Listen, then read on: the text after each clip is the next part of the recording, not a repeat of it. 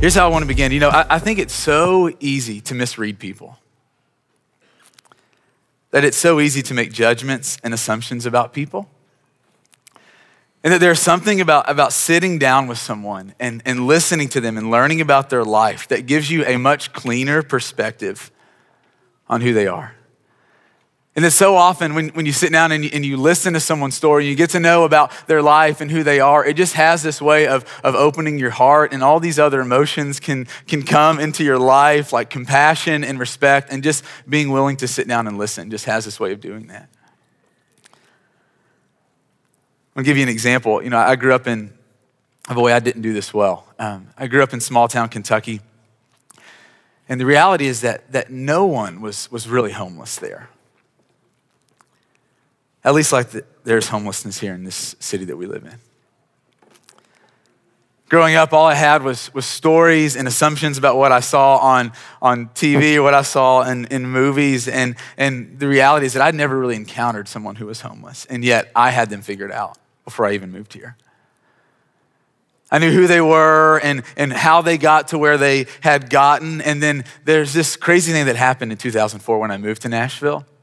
There's this really amazing church called Green Street Church, and they do this ministry on Wednesday night where they literally drive around the city and they find people who don't have a place to live, and they bring them to their church, and they serve them this warm meal, and they're taking care of these people in our city. And I remember going to this, and I was sitting down across the table from this man named Mark, and he begins to tell me about how he had become in the situation that he found himself in.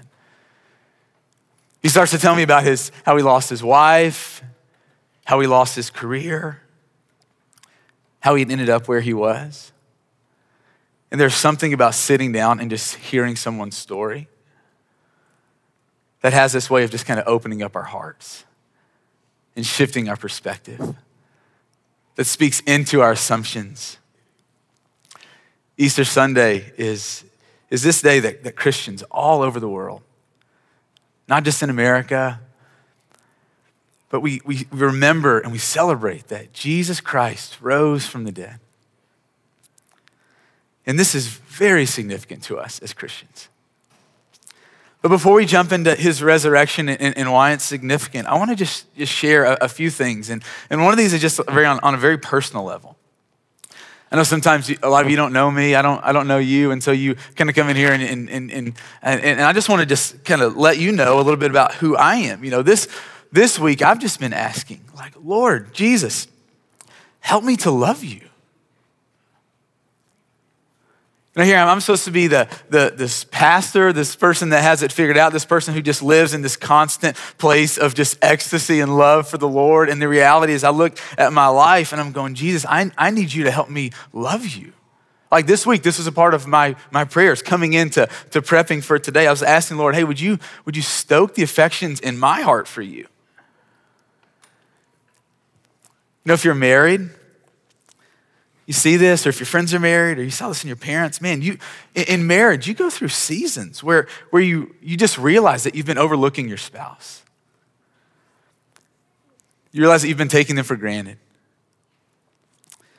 You go through seasons where you're not close, where you're not connected, where you're more like roommates, and you realize it. And in that moment, you have the choice to do something about it, right? And so if you're smart, if you want to keep your marriage, if you want to fight for your marriage, you do something about it. You get them flowers. You plan a special night. You get away. And I've realized as I've come into this week that in so many areas, I've been overlooking Jesus, taking him for granted. And so this week, I've just been asking, Lord, would you help me to love you and appreciate you? Jesus, help me to know you, not just know some things about you. I want to know you. I want to love you. I want to live for you. And so this morning, before we jump into the text, I felt compelled that I wanted just to share a little bit about who Jesus is. About this man that this day is all about. A biography, if you will, from Brandon's perspective. So it's going to be flawed, not perfect. So give me some grace. But we come into Easter Sunday, and I know that we're all in different places with Jesus. I just want to share a little bit about who he is. And so Jesus was born a couple thousand years ago in the midst of the rising Roman Empire under this man named Caesar Augustus, who was in charge of the entire world as we knew it. Jesus' mom was named Mary. His father was named Joseph. Jesus was the firstborn. He was the oldest. He had several siblings, both brothers and sisters. We don't have much documented about the early years in Jesus' life, but what we do know from Luke chapter 2 is that his parents were Jewish and they kept their religion very seriously. We know from the scriptures, in particular Luke chapter 2, that Jesus grew up and there was an interest in the scriptures. That he loved to hear the word of God being read and taught. We know from the scriptures that Jesus was a good kid. And we know that people enjoyed being around him. The scriptures say that he grew up in the favor of people.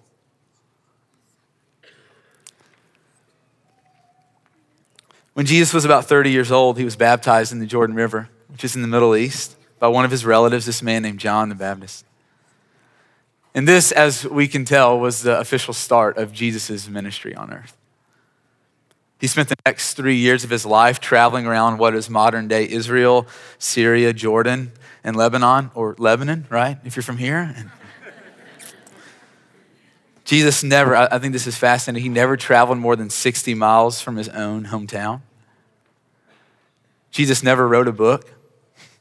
He never had a picture taken of him. Jesus never started a war. He never led this victorious battle. And yet his life lives on. His influence lives on. The question of did Jesus exist isn't even really disputed. For it is accepted among people of other faith backgrounds, Muslims, people of Jewish descent, historians. In fact, there was this one of the most credible sources. This man named Josephus was born 4 years after the death of Jesus. He grew up and he wrote about Jesus, this Jewish man that had no vested interest in following Jesus. But he acknowledged 4 years after his death that this man, Jesus, actually lived. There's not really disputes that Jesus, if he lived. Jesus chose 12 men that would travel with him, that would share in his ministry. And many others, including women, would travel with him and follow him. The ministry of Jesus, the life of Jesus, included miraculous healings where people who were blind, people who were paralyzed, people who had even died had been raised back to life because of Jesus. His ministry, his life, his heart was marked with extreme compassion for people. That you notice that when Jesus would see hungry people, he would use what he had to feed them. That Jesus was always willing to go with people. He was always willing to entertain their questions, to sit down with them at their table whenever he was wanted, whenever he was welcomed. Jesus taught much. In fact, much of his teachings are written down by two people who were eyewitnesses to Jesus' life, this man named Matthew and this man named John, both who have books in our Bible. Two others who either interacted with Jesus personally or who had close connections with people who interacted with Jesus personally. These men named Mark and Luke also wrote accounts. Jesus, his teaching, his favorite thing that it seems from the scriptures to talk about was this kingdom of God. And when he talked about the kingdom, he always associated that as a good thing, as good news. Jesus made many claims about himself. In fact, one of the things that he claimed that is quite controversial is that he says this in John chapter 14. He says, anyone who has seen me has seen the Father. Jesus didn't claim to be one way among many to get to God. The idea of coexisting was counter to the teaching from Jesus' mouth when he says things like, no one comes to the Father except through me. Jesus Christ told his followers that he would be mocked, that he would be insulted, that he would be spit on, that he would be flogged, that he would be killed in Jerusalem, and that 3 days later he would rise. And Jesus of Nazareth was crucified on a Roman cross. And his body was taken off of the cross and laid into this tomb by this man named Joseph of Arimathea. And Christians believe, because of the declaration of Jesus himself, because of the testimony of the scripture, there's this quote in 1 Corinthians chapter 15 that says that there were more than 500 people that were together and at once saw Jesus. Can you imagine that more than the people that are gathered here today, that Jesus showing up? And so that it wasn't that Jesus just showed up to one or two or three different people. It says that a crowd was gathered and the people saw him in his post-crucified, resurrected state. And so Christians, we gather here today nearly 2,000 years after his birth and his death and his resurrection because of what he has said about himself, because of what the scriptures say about him, because of faith, because of experience. And we come here this morning claiming that Jesus Christ is alive, that he's come back to life and he's still alive today. I'm struck right now at the frisk. There are artifacts from the ancient city of Rome and the Roman Empire. The same empire that completely dominated the world that Jesus grew up in. In fact, the Roman Empire that was growing and expanding when Jesus was born, when he brought the kingdom of God. And the kingdom that was once so pervasive, that was global, that covered every inch of the world, is now relished to simply artifacts. This kingdom that no one thought was going to be overthrown, that no one thought was going to be taken down, is now you can walk through the frisk and view these artifacts. And the kingdom that Jesus started, that seems so small, that seems so insignificant at the time. He's now leading this church that globally is 1/3 of the world's population. 2.1 billion people claim Christianity. And I share all this with you because I believe in Jesus.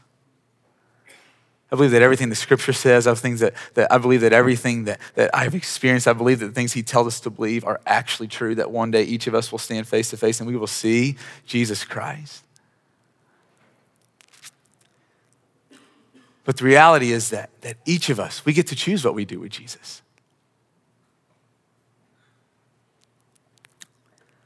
And I don't know where each of you are this morning, but I think it says something about what God is doing in your life.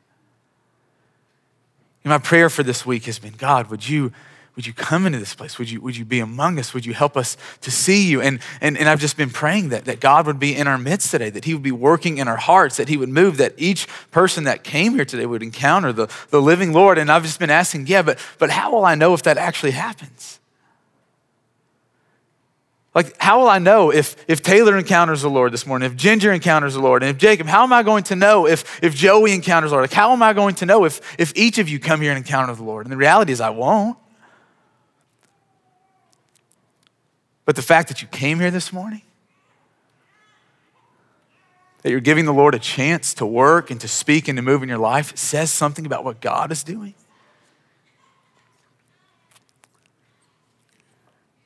I know that we're all in different places with Jesus. And that's the beauty of a family, is that you don't have to have it all figured out. You don't have to have all the answers to be part of a family. You come as you are. And there's not this expectation that you know enough and you've done enough. No, that you just get to come into this place. And that's the beauty about what it means to be in Jesus' family. Come as you are. I love the story that Keila just read. What I really love about the story is the progression that we see happening. The women showed up at the tomb. And you need to hear this. They did not encounter Jesus at the tomb. They did not experience Jesus. What they did encounter were two men in really white clothes, and it spooked them. And the men looked at them and they told them that Jesus wasn't there, but that he was alive. And I want to mention this because I think it is important. I think this is your experience for some of you. Listen to this. If you've zoned me out, if you've tuned me out, come back. Listen to this. Your life has been about showing up to the places that you thought Jesus was. Church, young life, your campus ministry, maybe even in your personal life. You heard that if you prayed that God would meet you there. And yet your whole experience has been watching others tell you that he's alive, but you've never experienced him personally. And if you're honest with yourself, you come here this morning and you're having a hard time believing. And I want to encourage you. If that is you, keep going. Don't give up. The story keeps going. I love the way that it keeps unfolding in verse 9. This is what it says, when they came back from the tomb, when the women came back from the tomb, they told these things to the 11, to the apostles, and to all the others. It was Mary Magdalene, Joanna, Mary the mother of James, and the others with them who told this to the apostles. But they did not believe the women because their words seemed to them like nonsense. Peter, however, he got up and he ran to the tomb. Bending over, he saw the strips of linen lying by themselves. And he went away, wondering to himself what had happened. And I love this. I love this Peter because this is a lot of you. You look at your life and some of the things that have been happening, and maybe you haven't even been able to name it, but something is happening in your life and you can't seem to make sense of it, but the reality is that you can't let go of it. That if you could step away objectively, what is happening is that God is just pulling you to him. And I don't know what that looks like for all of you. But for some of you, it's probably something like this, man. Your kid, the way that they love Jesus, the way that your kid wants to spend their summers serving the poor and working in different countries, and there's something about their life that you look at your kids and you go, man, there's something about the realness of God in them. And God is using your kids to pull you to him. For some of you, it's the exact opposite. Your parents, man, faith hasn't connected in your heart like that you can't make sense of it, but man, you look at your parents and their faith is everything to them. And it's not just talk, like the way that they treat the way that they treat people, the way that they treat their coworkers and their employees. You look at their life and you don't believe in Jesus. Like you haven't quite come to this place where you accept the resurrection, but you look at people around you who have and who do, and you're going, man, there's something about their life and God is pulling you to him. Others of you, you keep having dreams. Or you have people in your life that keep talking about Jesus and there's something about your heart and it's just being pulled closer and closer to Jesus and you can't name it and you don't know what to do with it and you're like Peter, you're standing in the tomb and you're looking at these clothes and you can't make sense of it that God is calling to you and you haven't been able to make sense of it yet. The story's not over, it keeps going. Verse 36 in Luke chapter 24.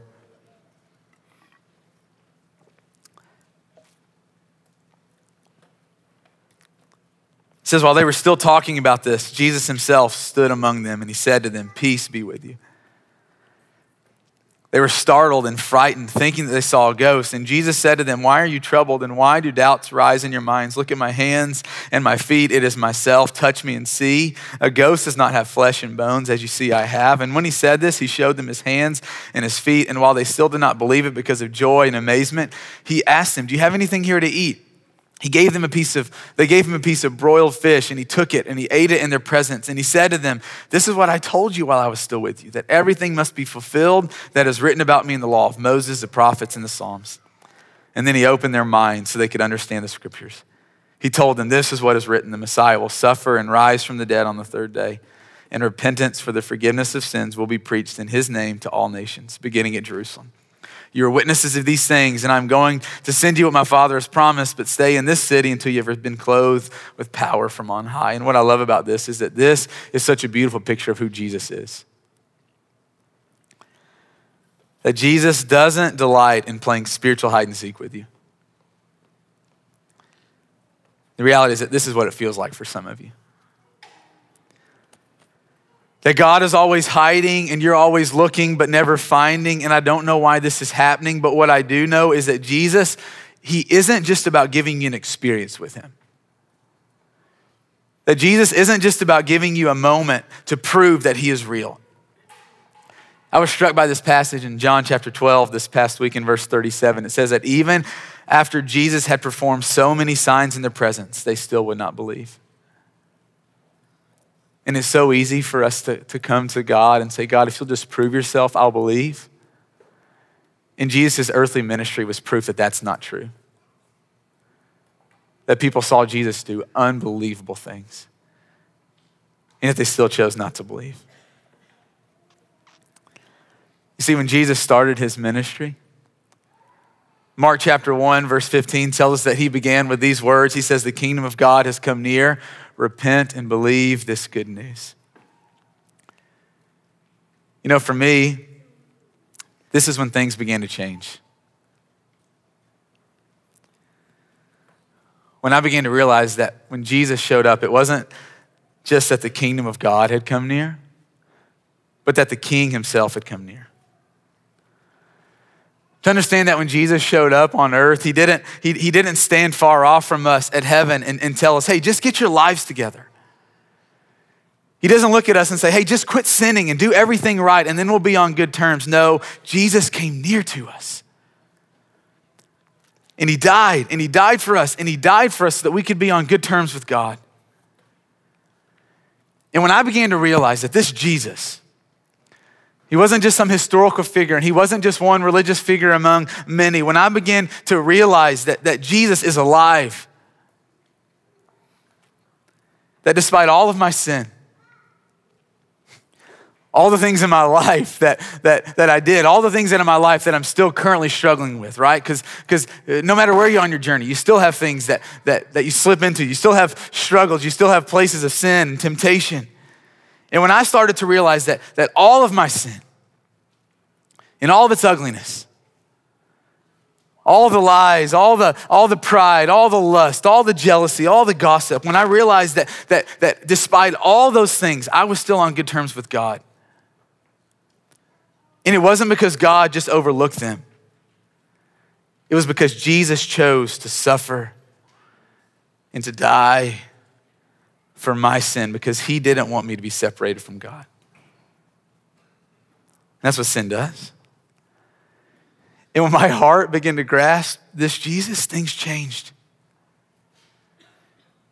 You see, because it's not just that Jesus was alive and he's always been alive. There's beauty that he was alive in heaven and he came to earth and he died and then he rose again. And the reason that there's beauty in that is because for those of us who are followers of Jesus, we get to participate in that same life both now and forever. And so right now, our lives are completely different because Jesus not only died because he got out of the grave. And here's how it impacts us right now. It means that because of Jesus, the old life, the person that you were, Dale, person that you were, Riley, the person that you were, David, the person that you were, Emily and Kalayla, the person that you were, Riley, the person that you were, because of Jesus, that person is put to death. All the things that you're ashamed of, all the things that you did, all the things that you wish weren't a part of your story, because of Jesus, those things are put to death. In God's eyes. And it's not that we're just forgiven and freed and given a clean slate. We get to live new life. It infects us now, it affects us later. It means that we don't have to be fearful of dying. You know, the songs that we just sang, there's so much about that, about Jesus swallowing up death and him overcoming death. And the reality is that death is one of the most fearful things for people. That we spend all this money and all this energy trying to prolong death, trying to make sure we don't die. And there's something about death that just terrifies us. But because Christ rose, when we are in Christ, we too will rise. We too will rise. Nothing to fear in death.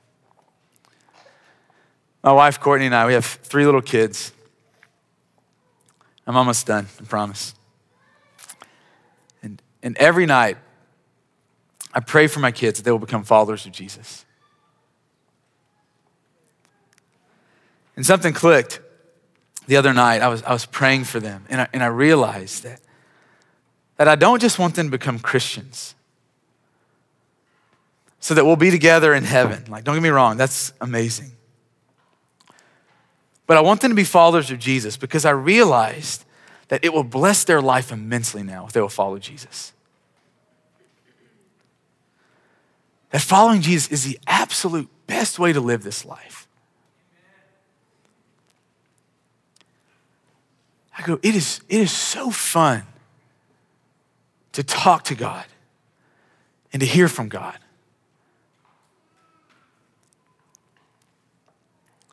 God is invisible, but God speaks clearly. And there's no joy like hearing from God. Like when you hear God, when you hear God's voice speaking to you, when you realize that God sees you, that he knows you by name, that he cares about you, that he cares about your struggles and your pain and your heartache, did you realize that God actually hears you, that he has something to say? When we will stop long enough to listen and when God actually speaks into your life, there's nothing in this life that compares to when God of the heavens, the creator, the almighty, the victorious, the loving one, when he starts speaking and you start hearing. It is so fun. And I want that for my kids. It's so fun living the way he tells us to live. Man, to be forgiven by God, I'm telling you, I have a rough past. I started like dabbling in sin at a very young age. And I spent a lot of my adult life being fearful of people finding out.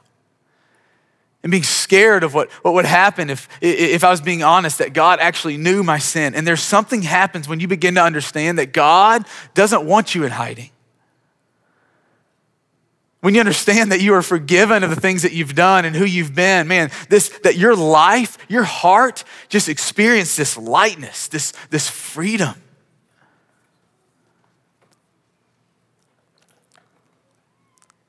Following Jesus is the best way to live.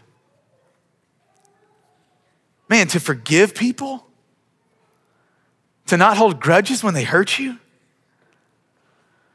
to be kind and to bless people when they step on you, when they embarrass you, to pray for their well-being,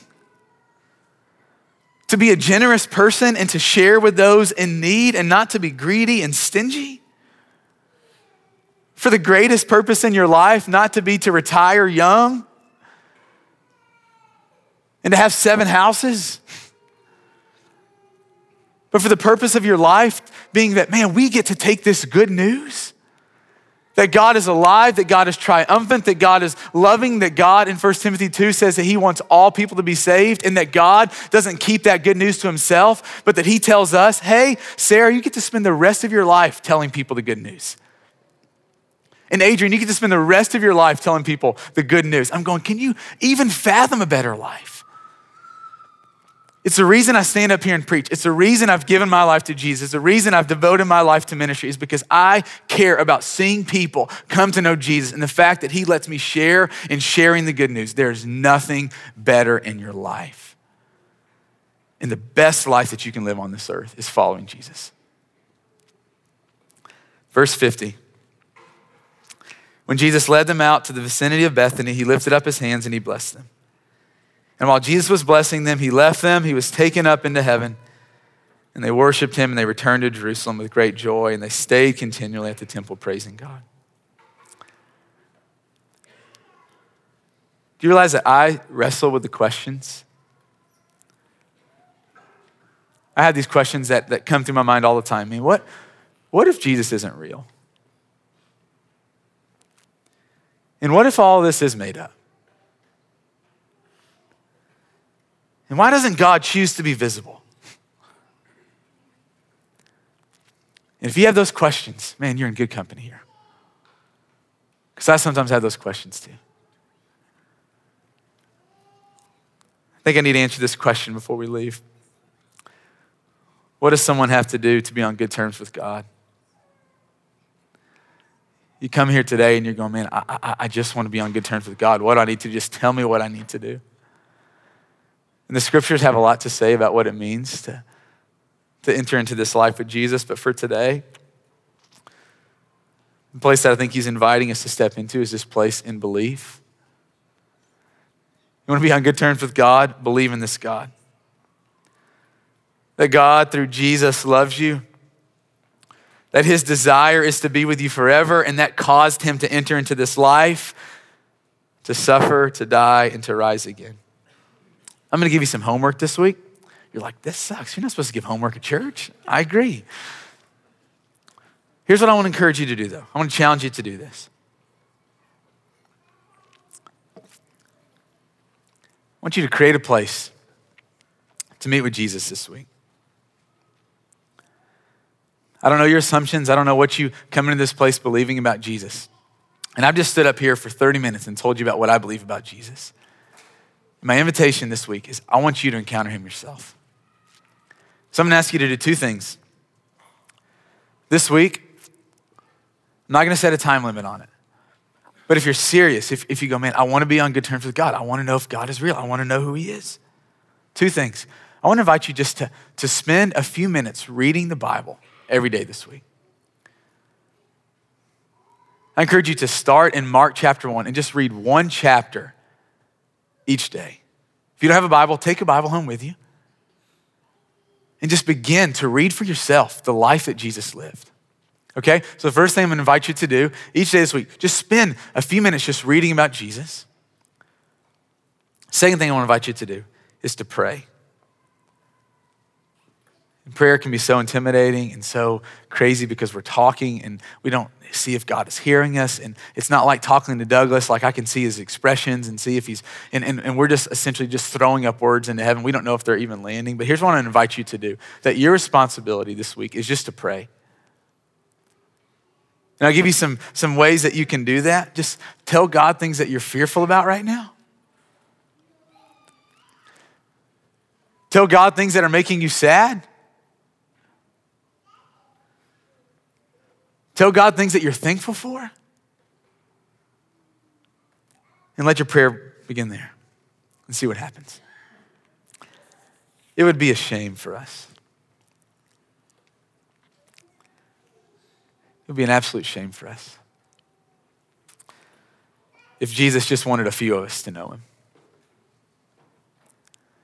And he's not for those who have it all figured out, and he's not for those who have all the answers. He is for those who are honestly and openly coming to him going, God, do you exist? That's my challenge for you this week. We're gonna take communion now. Each week we do this as a church family. We eat a piece of bread and we drink a cup of juice, and we do this to remember Jesus, and we do this because he's told us to do this. And so everyone is welcome to participate if you're here this morning. So here's what's gonna happen. I'm gonna pray for us, and then we're gonna stand up, and you can walk to any of the tables with tablecloths on them that have a little cup of juice and a piece of bread in the middle. And you can come back to your seat if you want, or you can scatter around the room. You can take it by yourself if you feel comfortable doing that. But I really wanna encourage you to take communion with the people that you're sitting around, people that you came with, and just answer this question. What do you need from Jesus this morning? Some of you come in this morning and you just need some comfort. You're going through some really hard stuff right now. And I want you to know that this is a safe place to talk about those things. You don't have to clean yourself up. You don't have to pretend just to put a smile on your face, act like everything's okay. No, the body of Christ, the people of God, we can handle wherever you are, the things that you need. And I encourage you as we're taking communion to share those real things. Where do you need Jesus to comfort you? And you might need Jesus to give you strength for something that you're going through right now. You might just need Jesus to help you believe. And I wanna just encourage you to be honest as you're taking communion with people you came with. I'll pray for us, and then we'll stand up and take communion. If you want prayer as well, there'll be some people on the back of the Respond banner. We'd love to pray with you. God, thank you for this morning. Thank you for every person that chose to be here today. God, I pray that you would just keep drawing us to you. Thank you for who you are and all that you've done. And I pray that in this next time, you'd open our hearts and our eyes and our minds to believe in you, Jesus. In your name we pray, amen.